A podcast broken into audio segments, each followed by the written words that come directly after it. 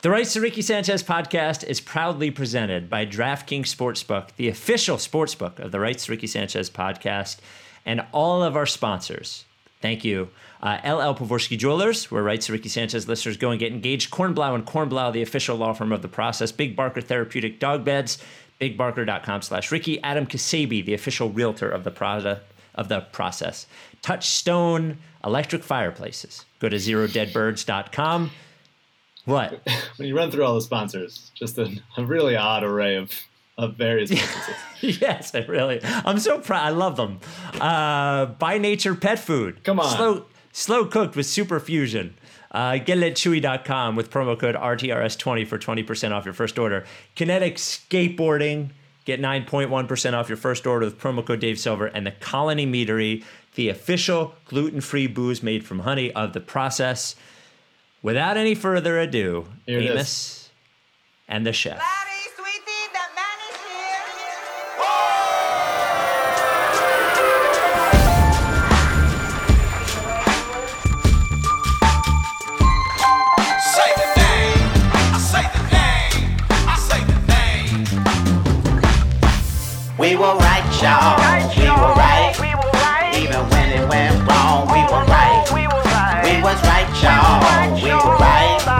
say the name. Say the name. We were right, y'all. We were right. Even when it went wrong, we were right. We were right, y'all. We were right. So say the name. Say the name.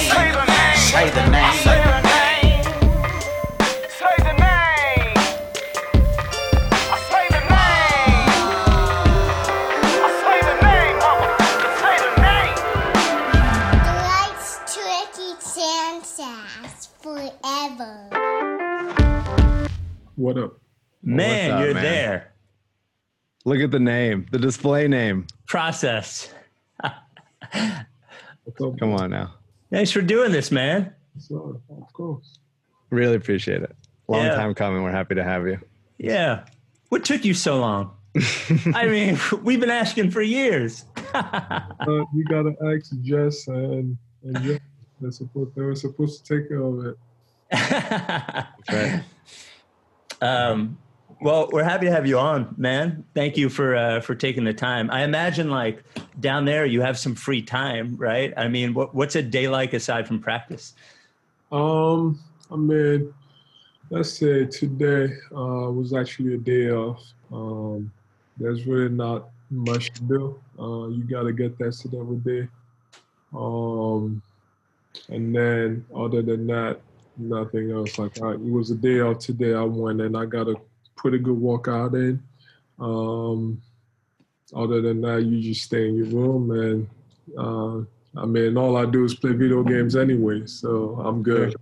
Uh, but for the for other guys, I think they have some uh, some stuff they can do. Uh, I'm going to start off with a really tough question.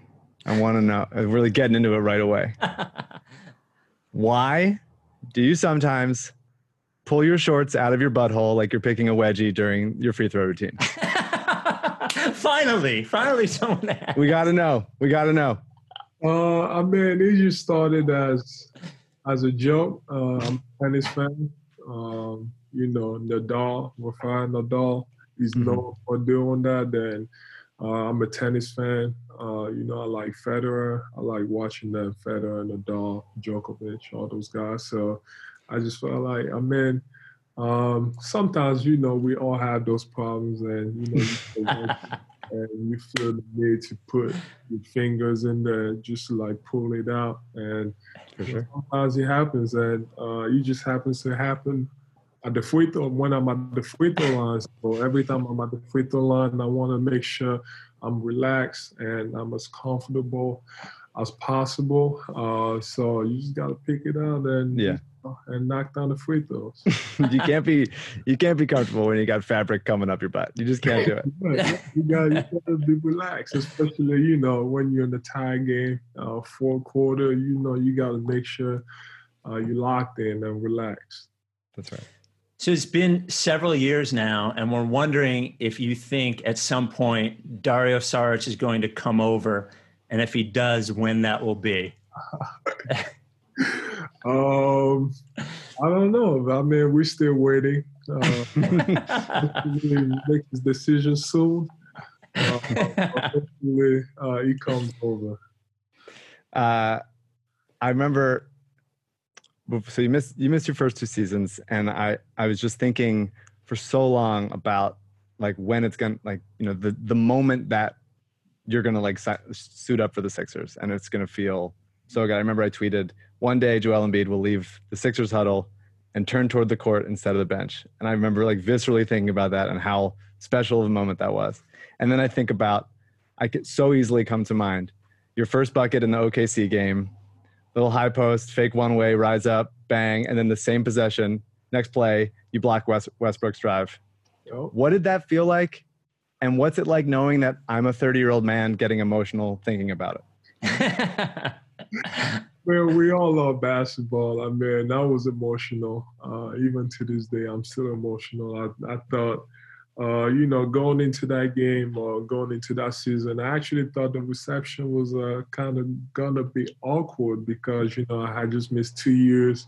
Uh, you know, the city uh, was in need of you know someone uh, that could uh, bring back um, my mentality of just winning and just playing hard. And uh, you know, I thought um, because I had missed two years, I just thought it was going to be a bunch of booze, uh, which Philly is known for.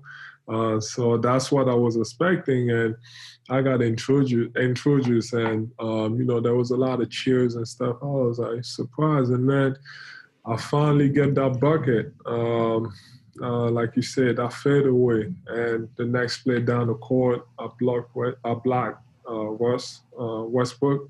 Uh, it was uh, it was a pretty nice welcome to the league moment. Uh, it was cool. Uh, the cheers. I mean, we the cheers we got. We lost that game, um, but uh, it was cool. I mean, I loved it. I loved every minute of it. Um, I didn't expect it, and from there, you know, the fans, the relationship I've had with the fans, with you guys, has been amazing.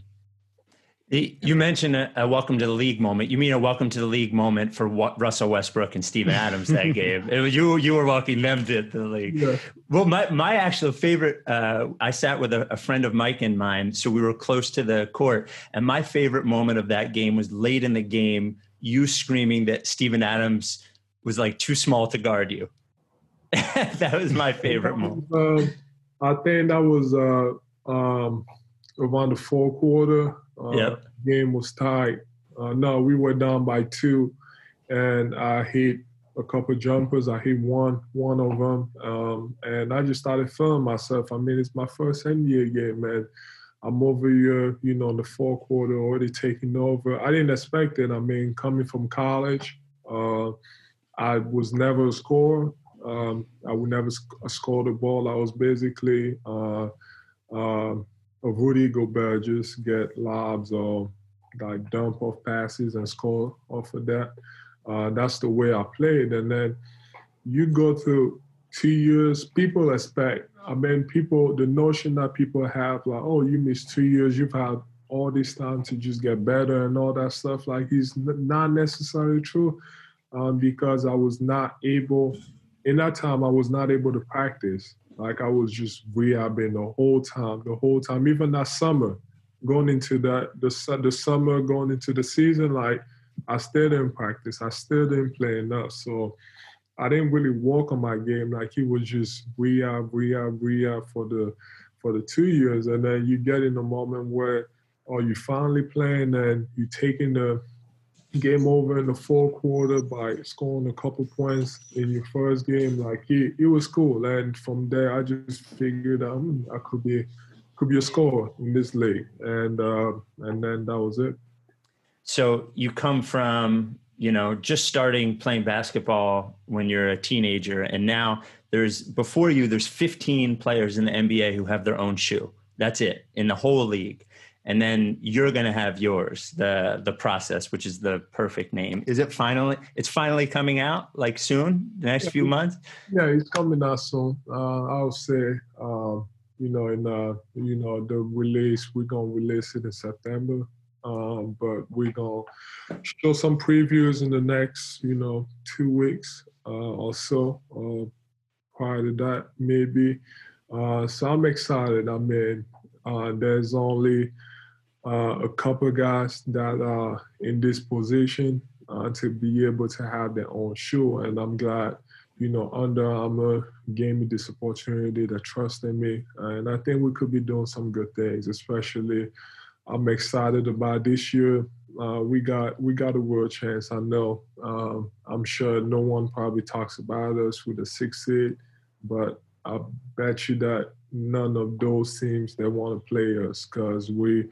I feel I've always felt like since we got that team, you know, during the season, uh, we struggle a little bit, um, you know, about you know just getting to know how to play with each other. But I feel like we just better suited for the playoffs. Um, you know, defensively, um, you know, we got some guys um, that can guard the ball, and I'm behind. Um, we got a bunch of playmakers. We got a we got some shooters. Uh, we added some new guys. Uh, you know, Shake was doing great. Uh, Alec came in. Glenn, I think they're going to be big pieces of what we're trying to accomplish. Um, and this is a this is a great time, man. We got a world chance of making it making it happen, and that would just be um, that would just be uh, exceptional, especially for me because you know coming out with the shoe and if we get to win that championship that same year, that would be amazing.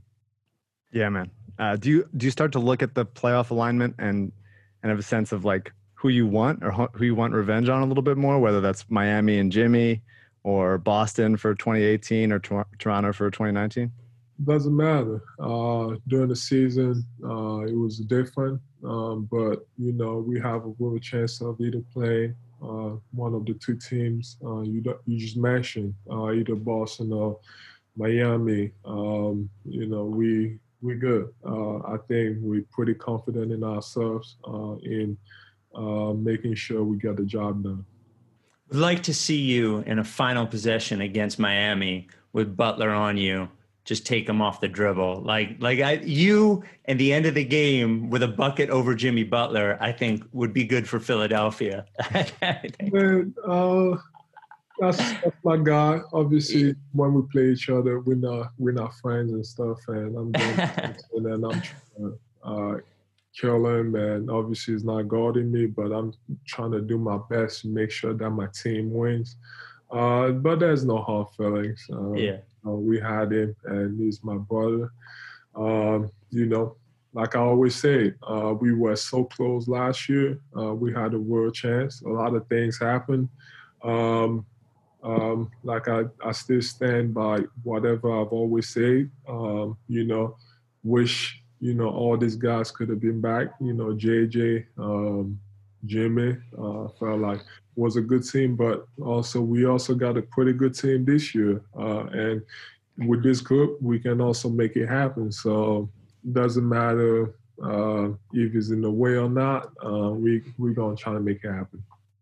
How long did it take you to recover from the Kawhi shot going in? Uh, I'm personally still uh, in that recovery period. Um, or have you not have you not recovered yet? Because that's I mean I mean, it's, it it's, tough to kind of get it out of your mind um, because the way I looked at it, um, you know, we were so close. Um, yeah.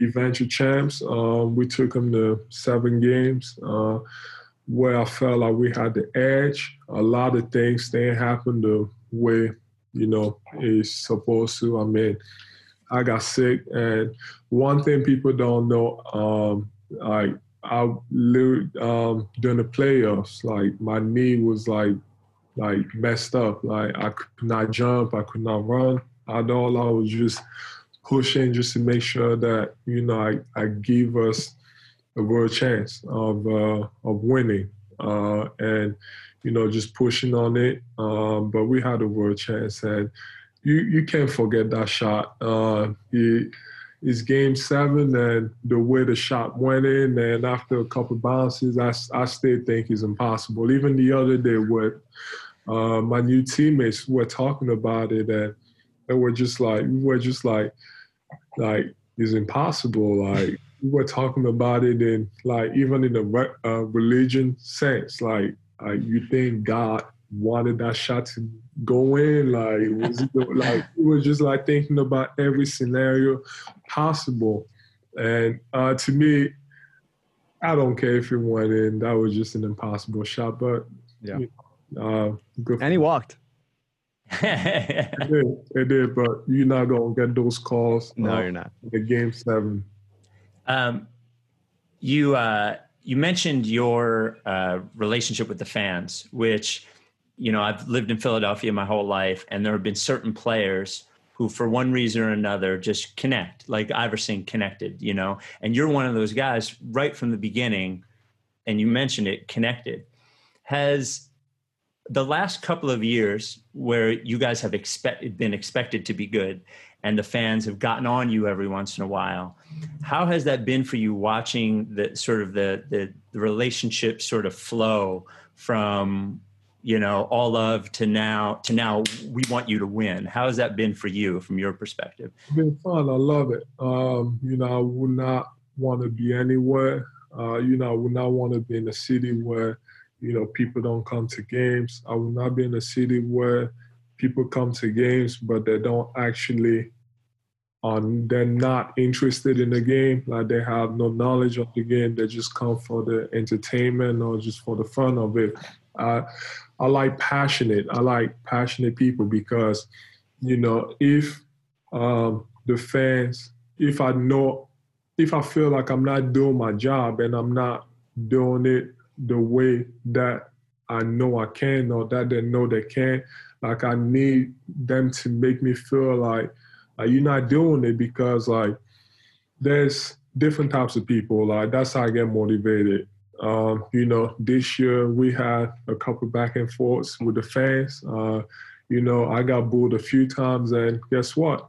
Like I got booed, and I reacted, and I made plays happen, and you know, I ended up going back to my old self, which was last year. Uh, I was playing last year, so it just motivated me.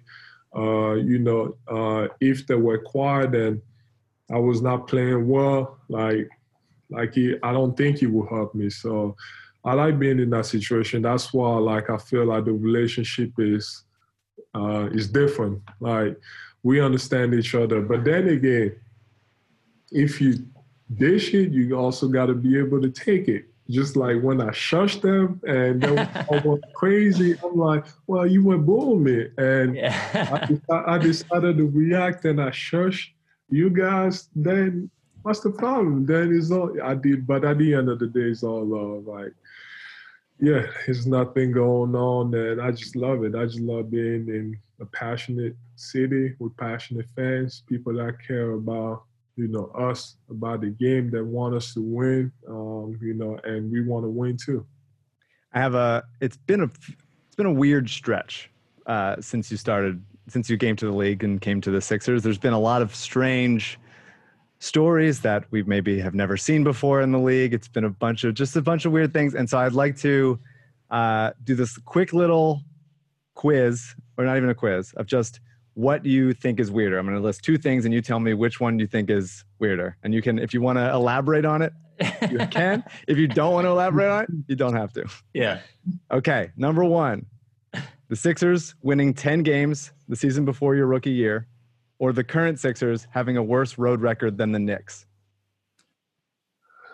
I got to choose between both. Yeah, which one's one is- weirder? which one's weirder? Which one is weirder? Um,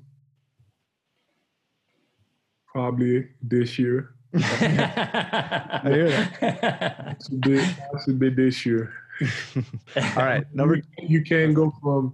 I mean, I'm, I'm part of it, but it's just it's just weird. Even thinking about it, and we still don't know what was going on. Uh, obviously, um, that's why the other day I was talking to you know Ben. I'm like, and then I call Patrick Race, um, which is the PR. I'm like, we need some booze in here, like.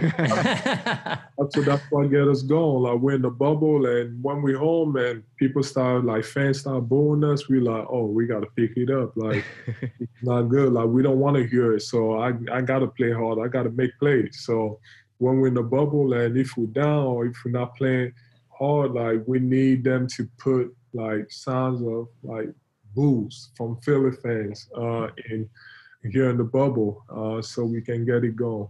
I think there would be some Sixers fans who would volunteer to just come Oh, yeah. down and boo your ass Yeah. the whole game. I would love it. I would love it. All right, number number two. Uh, ben finally shooting a three during a pandemic, or starting Greg Monroe in a playoff game last year, 12 days after signing with the Sixers. uh, which one is weirder? Yeah. Uh, I played the fifth. That's fine. That's a good. That's, That's the best answer. Honestly, it's the best answer. Okay. Uh, Zhaire's sesame allergy almost killing him, or uh, Okafor getting in a fight with Celtics fans on the streets of Boston. Okay, this is fine. And then the next question. Where's this going? There's only two more. Uh, Markelle's jumper or Colangelo's burner accounts. No. You can answer that one. You know that one. yeah, yeah, it has to be uh, Colangelo, but That's right. That's right. All right, last one. Uh, which is weirder? You breaking your face on Markelle's bad shoulder and having to miss some of the Miami playoff series, then having to wear a Phantom of the Opera mask that you clearly hated and that Justice Winslow then villainously stepped on, or you having gastroenteritis shits so bad in last year's playoff that you missed a game in the Brooklyn series and were clearly affected by it in the Toronto series, and also clearly farting around Marcus Gasol the whole time.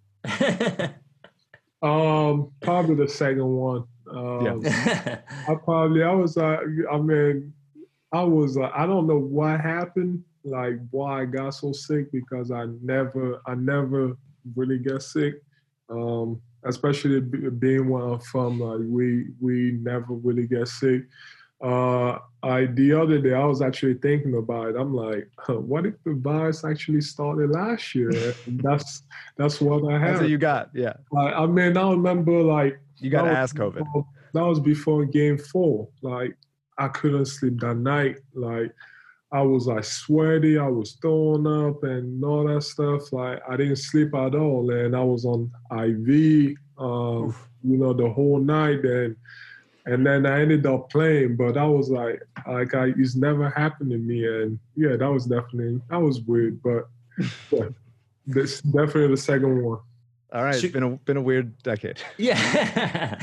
um, you're a speaking of weird, like you're a young player, but the um, the amount of teammates that you've had since you got here till now makes you like a vet, right? Like, um, do you feel sometimes like with the weirdness and the amount of players that you've gone through that you have been in the league longer than you actually have? Like, do you do you feel like that that's taken its toll? Uh, I mean, for sure. Um, you know, if I've had a lot of teammates, especially my first uh, two years. Uh, Mhm. I just saw people coming in and out. Uh, you know, Sam Hinkie was my it was my guy, but he was just you know he was just basically like a how would I call that like a modeling show where you go by like one works and then the other the, the other is coming. It was uh it was crazy. So I I've, I've I've I've known a lot of people and I've had a lot of teammates. We take a break from the pod and Mr. Embiid. Sit right there, Joel. We, we know we have limited time, but we have to talk about our presenting sponsor, DraftKings Sportsbook. Mike, uh, basketball is back. You can the place to bet it is DraftKings Sportsbook. You have unt- you have until uh, geez, I think 10 a.m. on Thursday. So not a lot of time to get into our free uh, hostage pool. Just go to the pool section of the DraftKings app and go to NBA Philly pool there uh, or over under pool. It's free to play, 500 bucks to win. But man, return of basketball, just fucking, they have a special going on right now. All users get a special odds boost for the first three days of the season. Bet $20 to win $100 on any team of your choosing. That's right. Any game you want to bet on, you bet 20 bucks, you're, you're, you're getting five to one odds. It's crazy. They are the top rated sports book in the App Store. Um, I was looking, you know, the uh, Sixers odds have gotten shorter as, uh, yeah, so they they went they opened up at uh, plus twenty eight hundred to win the championship. They're plus two thousand now, and they went from plus nine hundred to win the East to I think plus eight hundred or plus seven hundred. Um, so that that's a it was a considerable jump on the championship odds to go from plus 2800 to plus 2000 um, draftkings is the the place you want to uh, like bet during basketball and baseball. Take advantage of all of the cool promotions they have. Sign up go to the promotions tab in the app. Um, and if you don't get your bet off before the game starts it's okay. You can live bet in game which is really addictive Right. like frighteningly addictive as i you- found And you might not know how a Sixers game is going to go ahead of time, but once a game starts, you know you know. you know, I I was texting a, this this guy I work with does a, a podcast called You Better You Bet, uh, getting Eli, and I texted him during a Sixers game, and I was like, they're gonna lose this one, and like I like we know. You know. We know, yeah. Um, also, obviously, great odds, great promotions on baseball, MMA, uh, soccer, all that kind of stuff. It is based here in the U.S. It is safe, so, secure, reliable. You make a deposit whenever you want. You make a withdrawal whenever whenever you want. They are our, our presenting sponsor. I love them to death. Download the DraftKings Sportsbook app and use code RTRS when you sign up for a limited time. All users get a special odds boost. 20 bucks to win 100 on the team of your choosing. That's code RTRS and boost your odds 20 bucks to win 100 only at DraftKings Sportsbook. Must be 21 or older. Pennsylvania only in partnership with Meadows Racetrack and Casino. Other terms and conditions and eligibility restrictions apply. See DraftKings.com slash sportsbook for details. Gambling problem? Call 1-800-GAMBLER. Back to the pod. uh, you have this reputation as a cocky guy and a guy that likes to stir the shit, and you clearly enjoy that. But to me, you always seem to get happier for your teammates when they do something cool than when you do yourself. Like I think about you strangling TJ after the game winner against the Knicks. Uh, I think about there's a possession against Toronto a couple years back when you Dario made two blocks in the same possession and you pushed him in the ass on the bench. That was a real favorite of mine. And then obviously tackling Ben when he hit the uh, the three against our favorite Guangzhou Loong Lions. Um, which of those things stand out to you? And like talk about what it's like to have those teammates that you've been through the been through like bad years and now like you know successful years with. I think it's great, and I think it's great to see, uh, you know, guys grow up, uh, you know, just become better players. I think about TJ, uh, where he came from. Uh, you know, um, you know, he was, you know, basically a nobody, and then he's playing uh, a lot for us, and he's a game winner, and then I'm just, I'm just so happy. I like seeing people succeed. Like I like, especially my teammates. Like I just like, you know, guys, you know, coming out of nowhere and then they just surprise everybody. And like now look at TJ, like he's in a good spot and he's gonna be in the NBA for a lot, a lot of years. Uh, you know, you think about Ben, uh, everybody else, he's always, you know, try to force him to shoot uh, the ball. Uh, but I've always told him, like, you got, if you're not comfortable, don't do it. Like, you just gotta be comfortable. And then he finally takes one, and then he makes it, and and then that gives him uh, a more comfort level uh, to be able to take like next ones. And you know, since then he's taken a couple, and he's made he's made most of it. And that's that's how I started. And then you think about what he can accomplish uh, in a few years once he starts kno- knocking those shots uh, regularly, and he just takes him to a different level. So. Uh, I, I think to me, just I like seeing my teammates succeed. Um, you know, especially when people are not expecting it, and it just makes me happy. You know, in the uh, the the game that you played uh, in the scrimmages, Ben, you mentioned hit took a couple of them, hit the three, and then and the two that you didn't, he didn't. Do you feel like on some level, like there's a, a give and take, and he's taking them like on some level f- for you? You know, Yeah, um, I mean, not necessarily. Uh, you know, uh, I I've always thought that for us to win a championship, uh, you know, when we all play together, we need to help each other. Uh, me, I know what to do to help him. I know when he has the ball in full court, like he's unstoppable. He's either gonna penetrate and get a bucket, or he's gonna find guys. So, uh, to me, as a basketball player and as someone that really wants to win, I want to make sure everybody around me is also comfortable doing their best to help me win a championship. And by doing that, the way I can help him is you know, when he's in that situation, I can, you know, space out and give him some space to penetrate and do his thing. And if he doesn't have anything, just be ready to shoot it.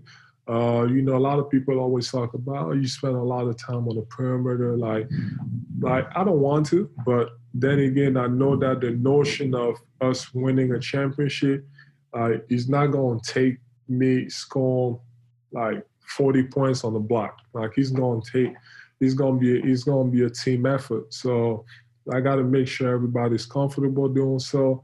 And when we're in situations where, you know, when we're in the fourth quarter and someone needs to take over, that's why I come in. But throughout the game, you know, uh, I got to do my best uh, to help him succeed. And he goes the same way. And I've always thought that for us to win, like once he start, once he starts understanding the spacing and knowing that, you know, when I have the ball on the block and, you know, and to me, like the easy, the, the easier way to get out of double teams is to, you know, just have a uh, four other just spaced out on the perimeter and let me do my thing. And if I get double, I'm just gonna kick it out and just be ready to shoot. Uh, so he's been doing that, and I'm so I'm so happy that you know he finally now understands. And that I think that's what it takes for us to win a championship. And when you think about it, we've only played. This is what our third year together playing. Mm-hmm. I mean, a lot of people always, you know, they expect like we've only played for three years, and um, the potential that we have. Uh, and I love him, and I want to be with him uh, for the rest of my career because I think he still has a lot of potential, and me too. Like we can get so much better than we are right now, and like I don't see the point of ever you know, playing with somebody else. So, you know, that's someone I would love to be playing with uh, for the rest of my career. Well, I'm emotional now. Okay. Next question.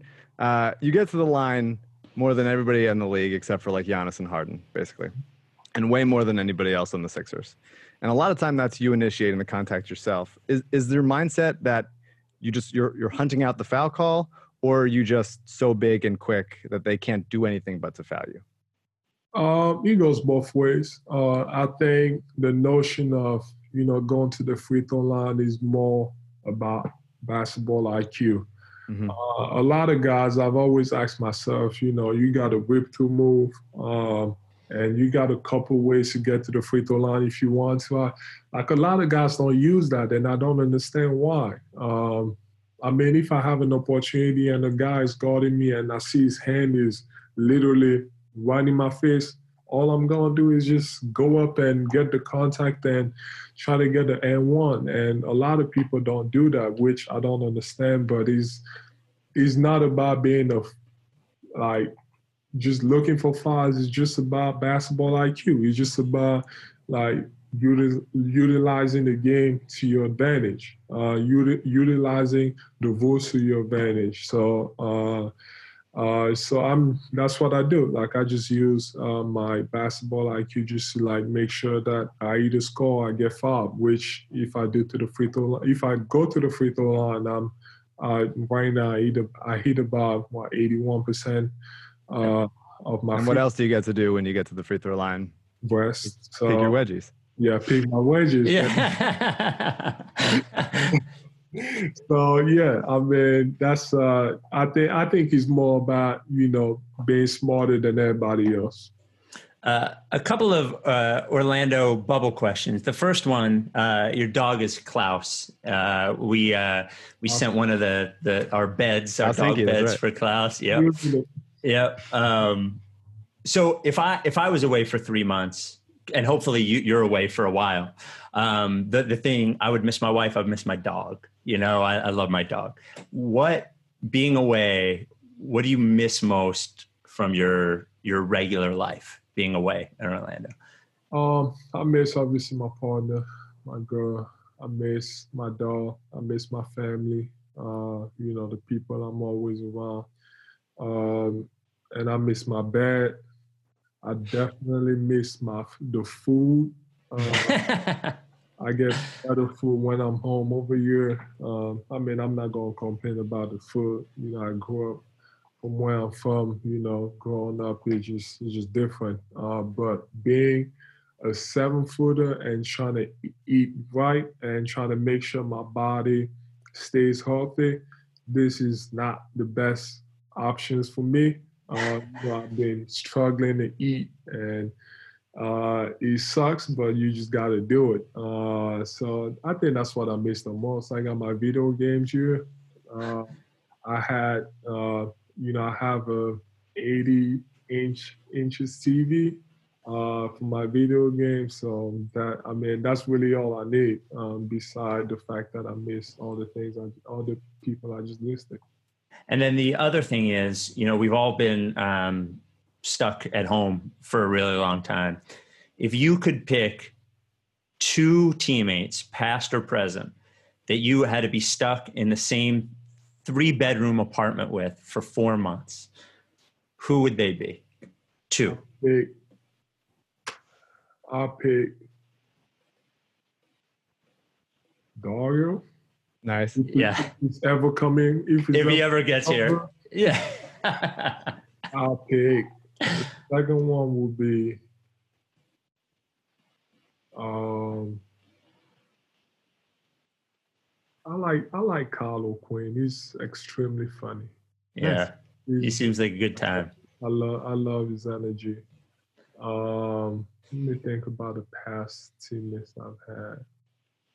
I was thinking like a Justin Anderson, maybe. Yeah, Justin. Justin is up there. Yeah, that's probably. I was thinking my choice was between Justin and Kyle, and I was thinking about someone else. Uh, someone that just, yeah, probably someone between both of them. What was your during the three months that the NBA wasn't on? What was your life like? What were you doing? You kind of went dark and just like I did. I was uh, I was working out every five six times a week. I took a I took a break uh, for a little bit, and then I had uh, my trainer Drew uh, Hanlen just come in, and you know for the past two months uh, we were just working out about six times a week, just going at it and trying to get better. Um, and uh, I wasn't really focused on my thought wasn't really about you know playing this year again. I really had no idea. I was just trying to get better for you know for the future. Uh, just trying to make sure uh, I stay ready and uh, I stay in shape um, no matter what happened. Uh, what do you think it takes? There's been a lot of talk during this this break about what a like a force Tobias has been in uniting you guys, and you've always come across as you know sort of like an emotional leader of a team. What do you think it takes to be a leader of a championship team? Um, I don't know. People do it differently. Uh, Mhm. You know, Tobias is more like a guy that's going to get us together. Uh, you know, going to dinners and all that stuff. Um, and you know, outside of basketball, he's to get uh, everybody together. And then me, practices on the court, uh, just by playing hard. Like me, just by playing hard and you know, just being vocal, uh, just talking to my teammates, telling them uh, what I need from them, and you know, asking them what what they need from me, and just trying to understand the game that way. Just try to be, just trying to play hard and trying to lead them. Uh, you know, by either scoring a lot or you know, being the best defensively. you are obviously one of the best rim protectors in the league to the point that you know people don't really even try to go to the rim when you're there anymore um, but at the same time you look at your you know rookie year highlights and you're maybe not you don't flash that bounciness that you did back then as much is that just you just got bigger and more like able to withstand like nba physicality or are you just more picking and choosing your spots when you do show that Uh, I think I'm just picking and choosing my spots. Um, you know, when I got to the league, uh, you know, I I was blocking way more shots than I am now. Uh, but then again, as you get on and you got a couple years under you, you kind of start to understand NBA basketball. Uh, to me, it's not being a good defender is not about being a shot blocker or leading the league in block shots. It's all about, you know, um, I'm sure if you ask my coaches and my teammates or anybody, they will tell you like, I don't like I don't go for. First of all, people don't go up to me anymore. Like they don't drive to the paint uh, when I'm in there, so it's already harder to block shots. Um, and when they do, uh, you know, it's just about you know, coach always calls that uh, a cat and mouse game. Like you gotta, you know, pick and choose your moment. Like you gotta kind of fake it, and act like you gonna block it, or you gotta kind of fake it, fake the guard, uh, making sure that you get your man back into the action if they're coming up for pick and roll. You get your man back into action and buy some time by you know just faking and then going back to your man and just playing that two man game. It's hard, um, but once you in it and you've been in the league for a few years, you kind of master it. And I think that's where I've gotten really good at, and that's what makes me a, uh, a great defender. It's just just about like I always say, like the IQ. Like it's just about know and pick picking your spots.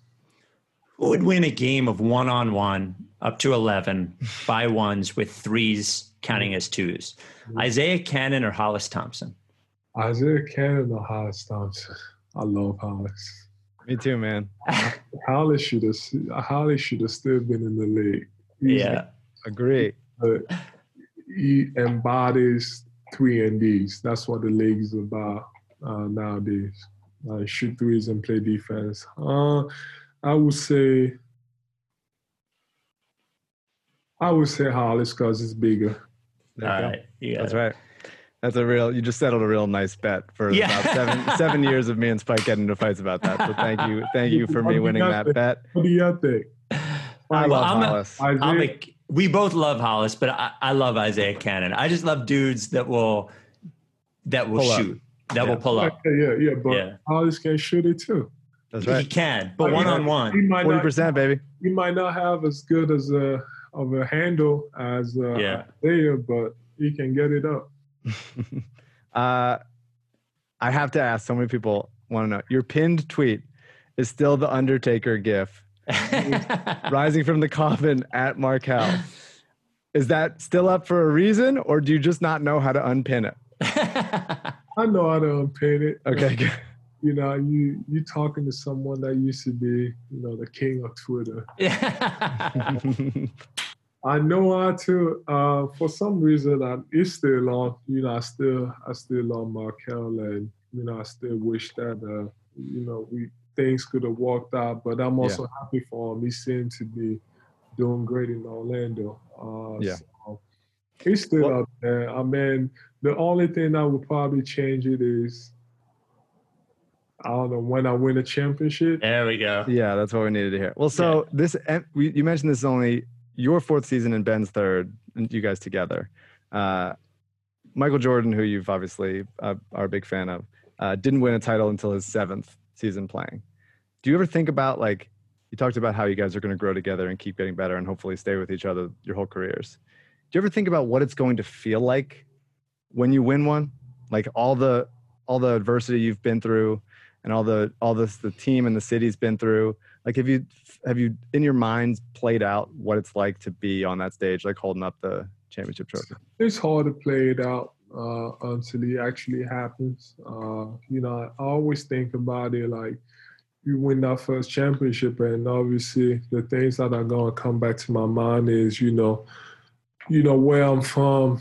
Uh, you know, I started playing basketball at 16, and you know I was able to make it to the league three years later, and and then you go to you know missing my first two years and i always say like my life is a movie like everything happens so fast from the time i came to the us and i started playing basketball and uh, and then i got to the league and kansas i go to kansas i thought i was going to be there for like five years i thought i was going to redshirt and yeah Tarik Black bodied you yeah, yeah, he dunked on me. I was like, oh, this ain't for me. It's that's big, that's too physical.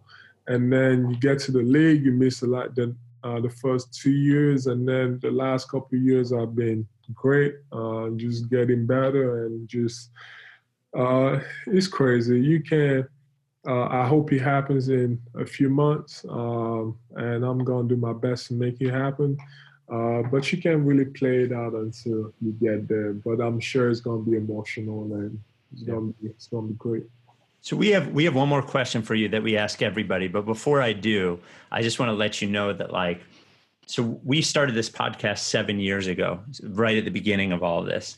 And the uh, the only people who have been here that entire time on the Sixers are Brett Brown and you. And actually we started the podcast before Brett even got here too. So and uh and your journey like we feel like we've been on it with you and all the like the setbacks and the the mike and you mentioned the oklahoma city opener and the pain against toronto the reason that we all love you so much is that you've gone through all of this with us at the same time and you should know that when we do give you shit and you give us shit back and all that kind of stuff that's it really is what philly's about and we truly appreciate you because you've you've been through this. So thank you for thank you for appreciating us for us as, as in Philadelphia for who we are. But thank you for for keep going, and we it, it means a lot to all of us. Of course, thank you. Um, all right, so we do this thing called the jigsaw, and what the jigsaw is is I give you two options, and they're for the rest of your life, and you have to pick one or the other. Um, they're both bad options. I'm just warning you. Okay. Play. I will play this game. Game we play. I will play this game. I miss you. I will play this game. I- I'm worried. Play. I will play this game. And after the game, they were interviewing him, and they said, "How does it feel to win the ultimate game?" And he said, "If it's the ultimate game, why are they playing it again next year?" So, so the first option is for the rest of your life, your shoes and socks are always soaking wet, like they've just been dunked in a pool. Um, it won't be like this during a game, but any other time, if you go to dinner, if you go to the mall, your socks are squishy, your sneakers are squishy, like they've been dunked in a pool. Or every drink that you have for the rest of your life is warm. It's not hot, but it will never be cold. You'll never have a cold drink again. So you have Gatorade on the sideline, it's warm. You have a drink at dinner, it's warm. Everything's warm. So do you want the wet socks and sneakers or the warm beverages? Um,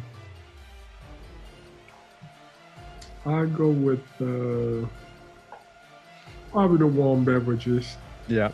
Yeah, it's a good call. Yeah, you, got- you gotta go with that. You can't get through with that. But if Sloshing you go around. smooth and soaking wet all the time, nah, nah, nah. I think that's the right call.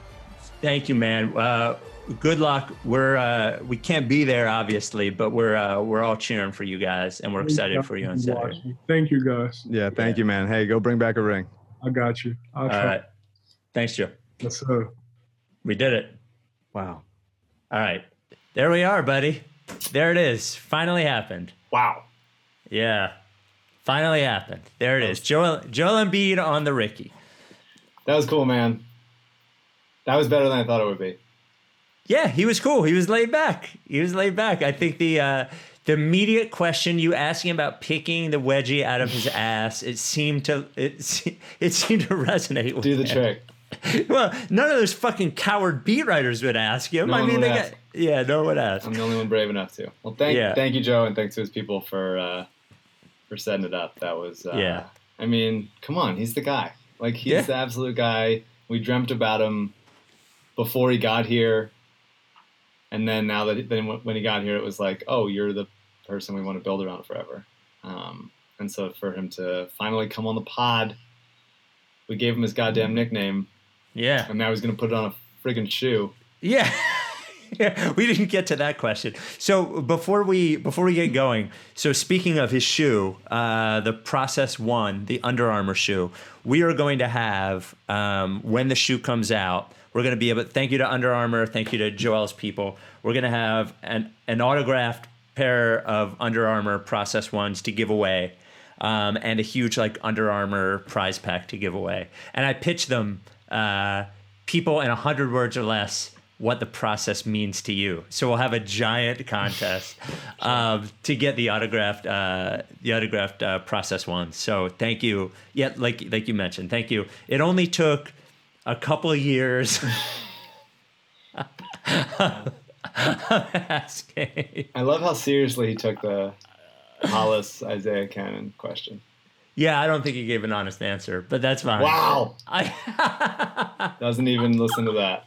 It's over forever. Hollis, Yeah. forty percent every time.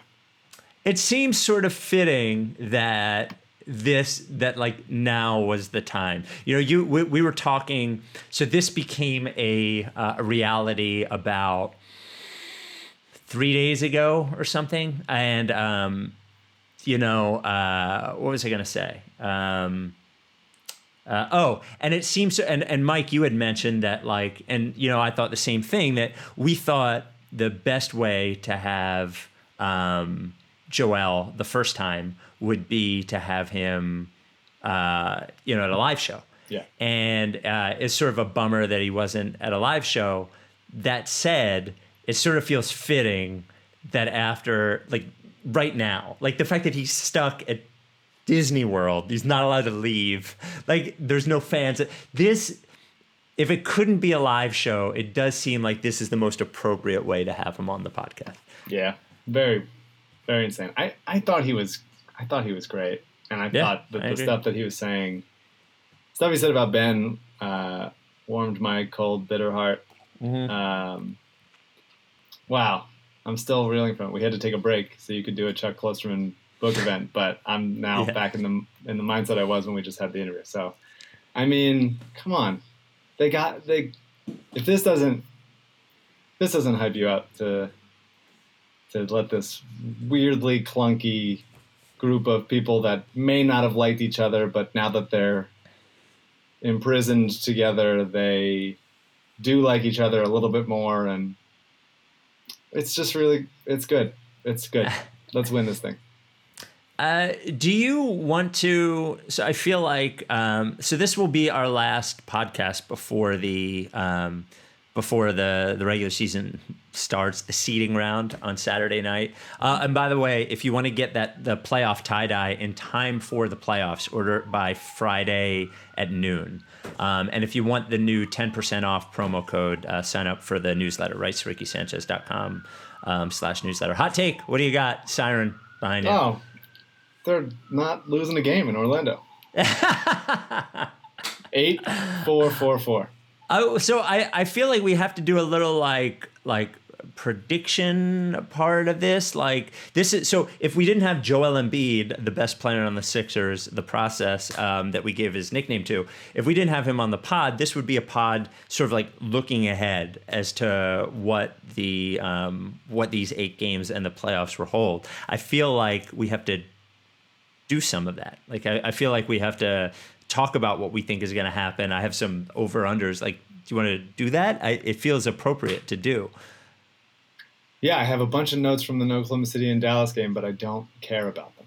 Right. I'm looking at a bunch of words. And I see little Horford shake, pick, and pop. I see, and that seems Yeah. like what a worthless thing to say after we just had Joe on the pod. Yeah. Um, Well, yeah. well, why why don't we why don't I'm we just, I'm just why- smiling. I'm just very. why- I'm just in a very good mood. What a what a foreign concept. I, I've been assured, by the way, that he's physically fine. He seemed now, Judging, I'm, I can I can read. You know, I, I'm not a doctor, but I can read people's postures on Zoom pretty well. right? And so I think that I think he looks good. I think he's fresh and clean. Um, why don't we do so? We have the over under pool on uh, on DraftKings, um, the five hundred dollar over under pool, which by the way has like seventeen thousand five hundred people in the pool right now. So I'm sorry, there's a lot of people in the pool. I came up with some other over unders that I could give you, and that will cover the the entirety of the bubble time. So it will cover the, the seeding round and playoffs. And I want you to sort of, and maybe these will spur like some sort of other thoughts you had from watching the two meaningless scrimmage games that didn't even have Embiid in them. Um, total starting lineups over under in the play in the playoffs and the seeding round. Total starting lineups for the Sixers over under 2.5. Uh, I will say over. Mhm. Yeah, I think it, at the very least you're going to get an Embiid not playing game. Right. Horford will, and so that at least that banks the like, well, what if Shake is bad? What if Josh is bad? What if somebody gets hurt? Like, I think, I think that's a pretty safe, safe over on two and a half. Yeah, I, I was coming up with the nor- the starting lineup they have now, the Horford starting lineup for some reason, like against Milwaukee or against like if they're having trouble, that feels like the first move that they make. Maybe I don't know. And yes, and then the, there's the Embiid sits out a game sort of thing. Um, total game winning shots the Sixers hit, and this is a shot I would say in the last ten seconds to win the game. Over under zero point five. Oh, I'll say over. Yeah. Yeah. Easy. Okay. Yeah, I feel I feel like it's a the the games are going to be strange. We already know that like playing in front of no one, there's going to be lulls. Uh, the Sixers are certainly going to be up big in a game and then uh, let a total let that lead totally evaporate, and so then someone's going to score something in the at the end of the game. And so I feel like I feel like we're due for one at least non Jimmy Butler good Sixers buzzer beater type moment. Maybe Korkmaz the, uh, at Portland Redux. And the Rights to Ricky Sanchez podcast is brought to you by the official law firm of the process that is Kornblau and Kornblau and Kornblau. Could I? So during this part of the interview with Joel, I would estimate because we had the air conditioning off. I'd estimate that I'm very sweaty at this point, like firmly very sweaty. Could I sue you for being too sweaty on the job and injuring myself in some way? Why would you? I'm uh, equally as sweaty. I'm like, um, this is terrible. My wife, it, I'm sure, is fucking miserable right now. I think she, question, Kornblau. she, she could sue both of us. That's fair. Um, Kornblau is the official law firm of the process, trusted sponsor. First of all, like, look, um, Kornblau and Kornblau, premier boutique personal injury law firm in the Delaware Valley, 40 years. Him and his mom and a bunch of other Kornblaus have been doing it. Some of the best med- medical malpractice uh, results in the Delaware Valley. But for if you're a Ricky listener, if you have any sort of legal question, he's your guy. Uh, you know, you, you're Really you have a, shitty landlord. He's your guy. Um, you know, you uh, I don't know what other legal thing could you go get into? You want to trademark Lickface? He's your guy. Um, if you need any legal advice at all, he is your guy. Um, he's a, a good man. He is part of our community. He's trustworthy, and he has been able to help so many Ricky listeners with so many different things. Um, any lawsuit, especially personal injury, is going to take a long time. You want somebody who's going to be honest and sort of like talk you through it, calm you down. He's he's your dude. Um, any sort of personal injury, medical malpractice, injured at work, slip and fall, all that kind of stuff. Uh, if you think you might have a case, give them a call or shoot them an email. It doesn't cost you one thing. 215 576 7200 or uh, uh, Kornblau at Kornblau and Kornblau.com. Kornblau spelled with a K and the rest. O R N B L A U. Oh, yeah. Back to the Ricky. Total game winning shots against the Sixers. Eight. Over under what? Eight Eight? every time. Over under 1.5. Under. Especially, first of all, Uh, we're due for non. Wow, you're you're flying high. You're just Well, fucking. we're, Ka- Kawhi, we're owed. There's so much goodwill banked after that. Is there, or, or have we earned all the bad bad will in the world? No, no, no, no, no. There's no. It can't get worse than that. It just simply can't. Um, and especially with this team, how big they are, they are more likely, as we know, to blow a lead or just fall asleep and not be there. If they're gonna, if they're gonna exist at the end of a game where they're close, Yeah. their end of game defense is long and imposing and, uh, you know, prohibitive. So I think that they, I feel good about saying under. You're fucking just fucking on one. I love it. You're just basically committed to playing with Simmons for the rest of his career, and I'm, and I think that's a ironclad podcast agreement. So I do feel good about that. Yes, he said We I can- love him. He said I love him. we could throw we could throw this back in his face uh, years from now if Yeah, there's nothing he can do. If we throw it back in his face, everything has to stay the same. Right. Um, over under. oh, hold on. Over under. Uh, total games that the Sixers play that Joel Embiid does not play in. Over under two point five. Under. He looks fresh. He's got something to prove. He looked me in the eye and said that he was going to try to win a championship and bring one home for us. So I feel look, man. You caught me on a good day. I didn't even make him. I didn't even make him say that much about Shake. No, I could have made him say so much more about Shake and Matisse, and I didn't even there, go there. There's almost no shake stuff in there. Um, he, he meant he brought him up, which was good. I had a bunch of questions we didn't get to because we, uh, uh, you know. Well, we it's wanted- like we wanted to get to the good stuff, but there you couldn't couldn't do everything. There were, there were a few other things Yeah. I didn't want to ask, but I tried to like in the game of what was weirder. I tried to lump in all the all the strange things I'd want to ask him about over the years. I, I would mention the the YouTube for the what was weirder game. Uh, Yeah. Because there's not a lot of answers in there, but visually it does work.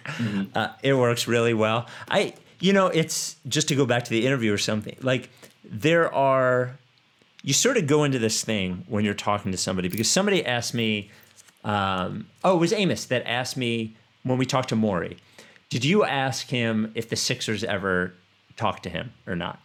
And like you sort of go into these things and you're like, what am I going to get an answer out of? Like, so I think when we go into the Joel thing, like part of it is we know we have 35 or 40 minutes with him. You know, we know that he's not, you know, if you've heard interviews with him, he's not like super talkative. So the, the last thing that you want to do is ask him a question that you know is a, a throwaway. So part of it is like you want to go in and you you want him to enjoy himself too. So so it comes across as something that that people enjoy. So there are a million questions we could have asked him. Um, you know, and I think time and then is he really going to give you the answer that you want anyway? Um, total fourth quarter shots that you would call big shots by Furkan Korkmaz.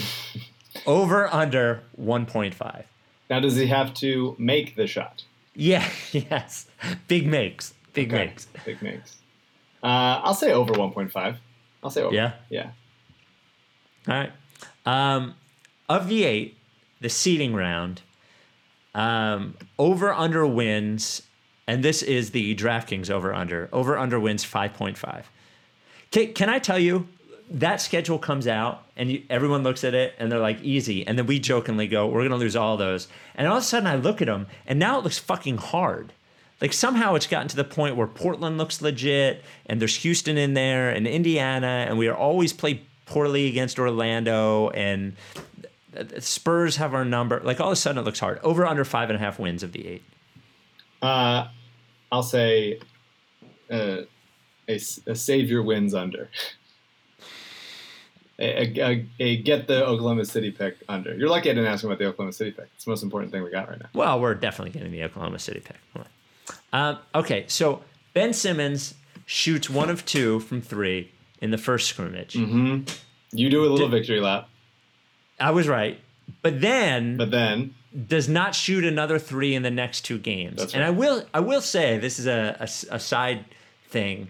It did seem like Shake also brought the ball up a lot less in the next two games while Simmons was in there. To Sure. my eye.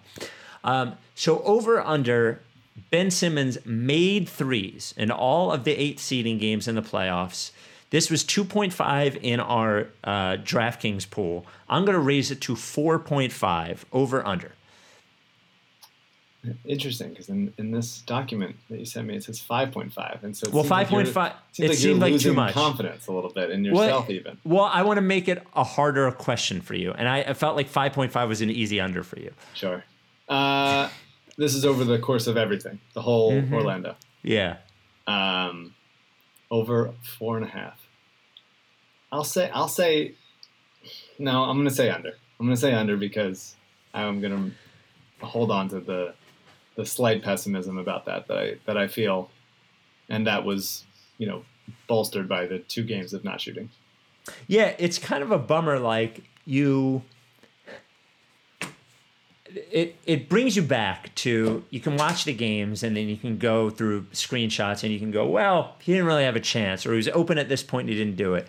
But he was the only player aside from Norvel Pelle in those two games that didn't shoot a 3 Mm-hmm. Like if you're not shooting one, it's because you didn't want to shoot one, not because the opportunity didn't come up. Yeah. Certainly in today's NBA. Of course. It it did like you know, when we talked to Joel, I, I asked him, and I knew he wasn't really going to give me an answer. It was sort of like I was taking a shot.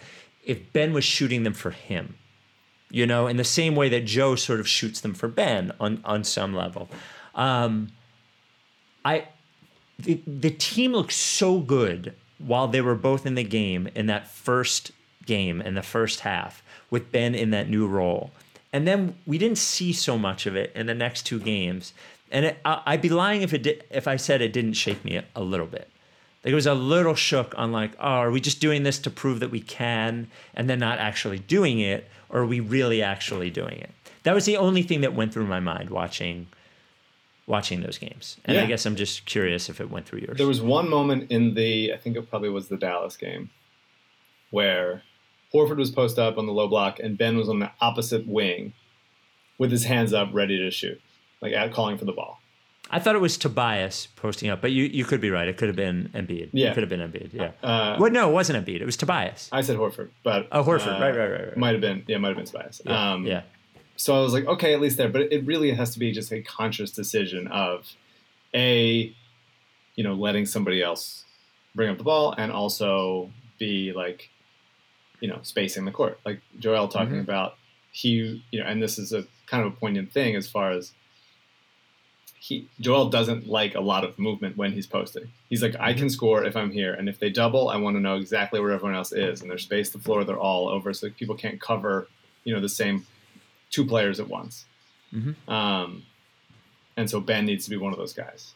Mhm. And so, yeah, so I feel, I feel like he's just got to willingly choose to space the floor. And if he doesn't, then he's not he's not going to just find himself doing it. It has to be like, okay, I'm here. I'm here, and the ball gets swung to me. I'm I'm open. I'm taking. Um, and and and I guess you know, like AU is working on a um, a final uh, like a predictions article for Team Rights to Ricky Sanchez. It is fucking cool to see all the people we have um, as part of our thing and that can make predictions. I'm most looking forward to Abby's, who doesn't like sports. Um, I I guess what do you think is going to happen? Um, for the next maybe 16 hours, I think they're going to win a, uh, the championship. Okay.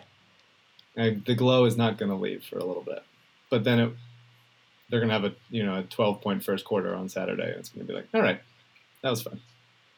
But I believe I, bel I believe in I've always believed in the possibilities. I believe in how much uh, Shake is just automatic. I think by enough of the bench guys that are capable here and there, you know, like Matisse had a couple really nice moments and then was kind of sloppy and useless a little bit. Um, Alec Burks was certainly scoring in bunches against Dallas. Mhm. Um, I thought Glenn Robinson looked great in that first game. Um, Korkmaz useful when he is like. There's enough guys that like you can. There's you really only need three legitimate bench guys. Horford, I think, you know, especially when he was shooting as well as he was, is is one. And so you really need two of them. And they don't have two like automatic, yes, that guy's definitely in there, but they have like six maybes, which is more than they had last year. Um, and so I I believe in scrounging up enough of rotational minutes out of those six guys to fill those like two slots. And so I I I do generally feel good about this team. I think when they're locked in, they look great. Um, but they are they still lack a lot of ball handling at times and a little a little less shooting than you want at times. Uh, and we talked about last last podcast about Josh Richardson being a, a trade target for a guy that would is just more willing to shoot right away or dribble right away if you're like a you know something something in the if it's a if it's a package with a Horford in the future. But for now, we have who we have, and so you just need those guys to be willing to shoot right away. And are they comfortable with it? No, but I think they still have enough to to make it a game, and it's gonna it always comes down to to Joe. So I, uh, it's going to be more negative than most people want, but more positive than most people expect with me and and the team.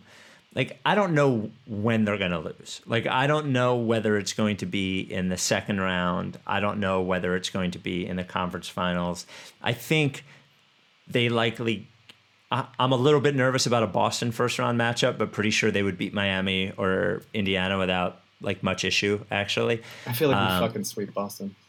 I don't. I, I, maybe we do. I don't even fucking know. It's been half a year since we've seen any of the teams play, so I don't. I just I don't really know. But here's here's what I will say is that like I think if we can get through one round and get to a second round, what will come of this is sort of like a framework for the future. In that, I think like Horford ends up traded, and I think Josh ends up traded. But like, I don't think either of those guys is a key to this team moving forward. I I, I appreciate what they both have. Um, I, I actually think you can get a taker for for Horford. I don't I don't think you can with Tobias. I think Tobias can stick on this team fine. Uh, he's obviously overpaid, but he can stick on this team fine. I think like at the end of this, what we'll find is that like Shake Milton is whether he is the guy that starts or not will be like a rotation player, a creator, a shooter, exactly what we need. Whether he's the six man or the starter when they get a another point guard, I don't know. Totally. I think I think Korkmaz is like a legitimate rotation player. Like I, I really do. I think he's a, a rotation player. Um, I think Thybulle like is obviously a rotation player. I think like I think people got a little ahead of themselves on like what he is now. Sure. Um, and I'm a little worried about him offensively, especially with his age. But like, there's something there, right? So And, I that, think, and that and you and you've already named, you know, the main three guys yep, plus whoever we get in the Horford to uh, Josh situation, right. and then three young, cost-controlled. Korkmaz maybe not as cost-controlled, if depending on what happens with the option that they didn't pick up. Um, but enough guys that it's like that's starting to be something. Like that's starting to add up into like a real easy rotation that you can f- fill out with other useful players. And then whoever ends up, I don't think Brett will be here next year. So like whatever ends up being, I still am amazingly suspect of the front office, amazingly suspect of ownership, Sure. all those things. Yeah. But like I do think that if he if they can commit to if Ben can commit to having somebody bring the ball up the floor and and allow the team to commit to having another creator and shooter on the floor who can have the ball at the end of the game whether that look Shake can start with another guard next year if Josh Richardson is not here. Yeah, that should right. be, that should be the case. you know so um i i think they will come out of this year at least from a a player personnel standpoint i hope they come out with like a deep breath and and that's what i think they will come out with is like wow shake Milton can play furkan korkmaz can play. He's not perfect but he can play. Uh Simmons is willing to sacrifice a little bit here, and like, and Embiid is still Embiid, and Tobias Harris is Tobias Harris, and like, you know, if if what it will come down to is it always comes down in the future is Embiid or Simmons still has to just be a guy that can win a championship for you. That's it. That's like full stop. They're not getting another guy who can do that. Um, but I, I believe that they will have a framework to which they could create an infrastructure in into where if one of those players is capable of doing it, it is possible. And that's my it's like sort of a half-ass prediction, but that is I think an optimistic look at it. No, I, I, I agree, and I do think it's optimistic for you. I think there's a um, they clearly the the this past off season was not like a you know rousing success for them, um, but they have enough pieces where they still are in a good enough shape where surrounding surrounding Ben Joel and Tobias and the rotation players you already named with other guys who are just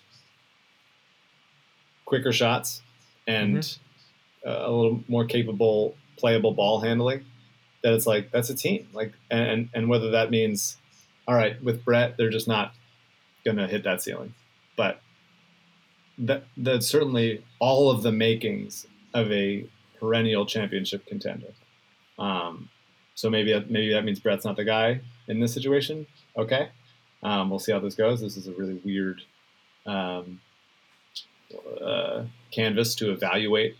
Mhm. Like, should we fire a coach? But I think you have seen enough. But if, if, if there's a if there's a way to go, like, well, if they make a run to the conference finals, then let's run it back in in whatever form we can, with a couple upgrades here and there, and and, and finally allow some level of continuity with this team. At, at the very least, there are still going to be like five, six core players, rotation players that have that are going to like spend more time building around each other.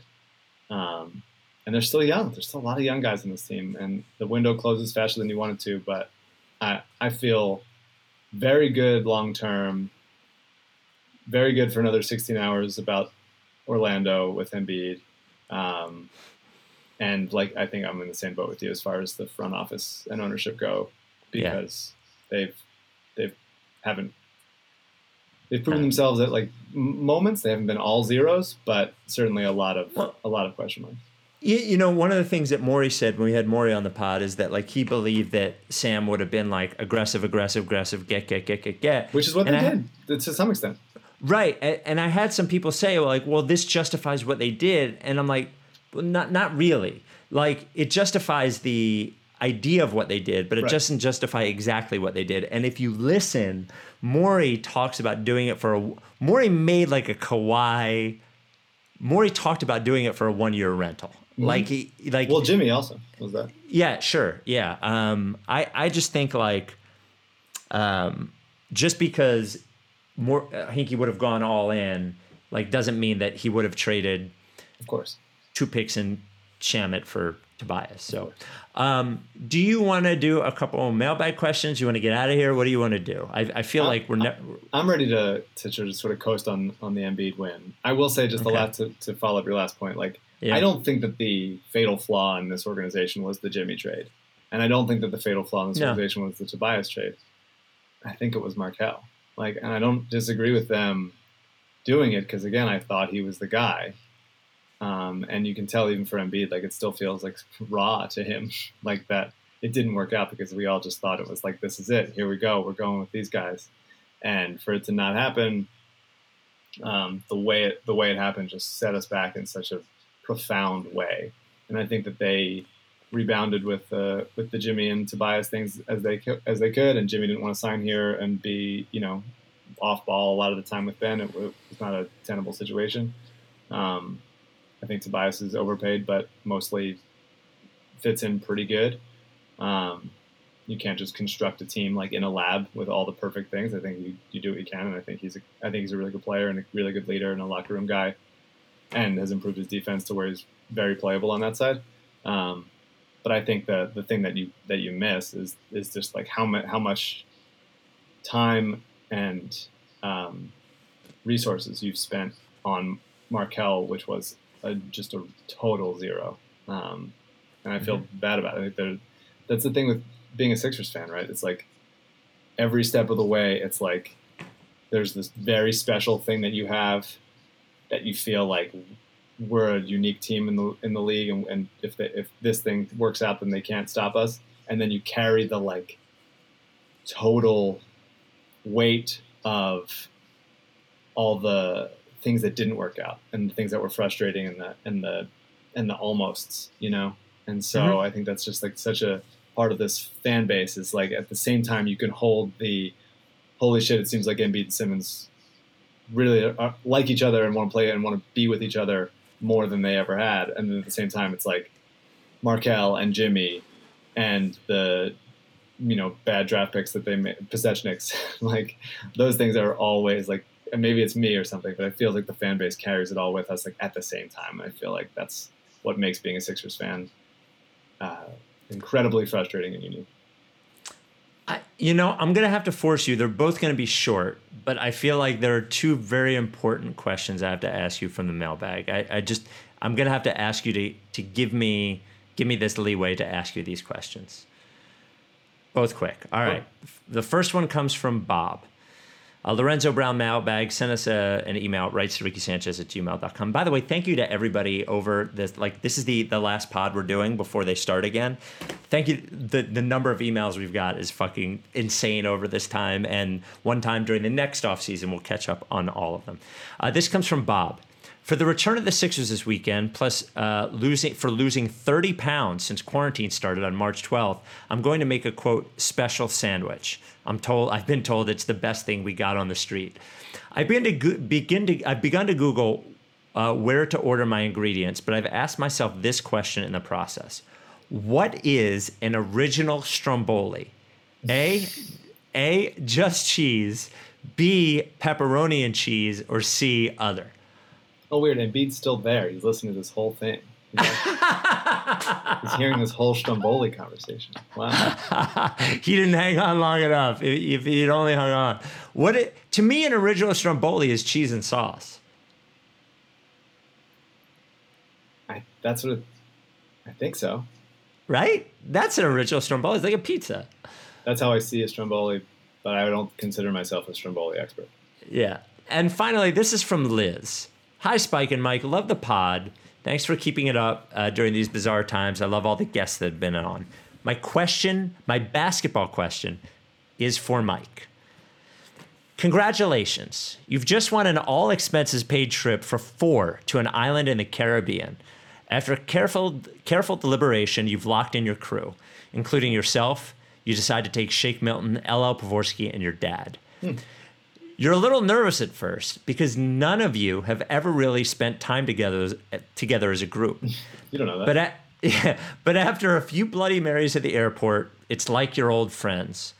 Once you've been in the sky for a few hours, the pilot makes a sudden announcement that you're about to hit severe turbulence. The rest is a blur. The four of you wake up on a deserted island, the only survivors of a plane crash. You're in disbelief. Once you're over the initial shock, you begin to explore the island, but unfortunately, you find nothing. The days begin to blend together. You think you've been stranded for weeks now, maybe months. You've managed to collect small amounts of fresh water you find on leaves uh, and have been eating grubs you find under dead tree branches, but it's not enough. You forget what it's like to feel full. One morning, you look over at Shake, LL, and your dad. You begin to think things you've never thought you'd think. You need to eat one of them to survive. Begin sh- between Shake, LL Pavorsky, and your dad. Who would you eat to survive? Uh, uh, just two qualifiers. Mike cannot take the easy way out and eat himself. Uh, a very easy way out. Yeah. Yeah, and assume once once, once you ate the person, you would be rescued soon after. Love always, Liz. There's a fun hypothetical. So Yep. find out who I would be in a lost simulation with, of course, my dad, my sponsor, and favorite Sixer. Um, eating shake is untenable because he's uh, sinewy. Yeah. So it would have to be one of LL or my dad, who are both You gotta eat father LL. figures to me. My, eating my dad is a little odd. In one way, it's good because it's familiar, and so I'm at least eating my heritage. Um, but on the other hand, is it like a, you know forcing a chicken to eat itself or eat other chickens? It's just very odd. And so Right. I don't know about that. Um, I might go LL. He seems like he's a good tasting guy. He smells good all the time.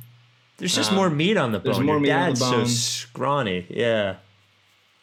I, I, you know, I probably eat LL, and I, I don't. I hope he doesn't get offended by that. Uh, I hope he takes it as a compliment. Um, although, as far as like, if we need to stay on an island, my dad and I are both pretty useless, so maybe LL has more skills. Mm, So I'm not sure. How about you? yeah, I don't know. I'd eat LL. Okay. Yeah, yeah. Uh, I need LL or Shake. You know, like Shake is skinny, but he's he he works out. Like I, I feel like that there's there's food there. Sure. So He's yeah. tall. Yep. Um, all right. Well, And we what, will and, talk. and what a good way to end the best, Yeah, the the, most important podcast we've ever done. That's Yep. Uh, we will talk to you on Sunday after a Sixers game that counts officially in some weird way. I told you we would make it. I, Yeah. to- I fucking told you I we can't. made it. I can't believe we're back. I feel good about it, and also very conflicted because of the state of the world and watching baseball fall apart. But you know, absolute uh, impressive display by the NBA of showing how to hold this pretty safely. It seems um, long way Yeah. to go, but uh, yeah, I just wish we weren't in a pandemic. I really, w- I really wish it. Well, we, we all we all wish, but uh, this will be a uh, respite. So I, I thank the NBA for doing what they've done. So um, um, If you don't fuck with me, Then I won't fuck with you. if you don't fuck with me, then I won't fuck with you. If you don't fuck with me, then I, then I won't fuck with you. If you don't fuck with me, Then I won't, I won't fuck with you. With you. But if you fuck with me, I'm gonna fucking kill you! Time for plan B.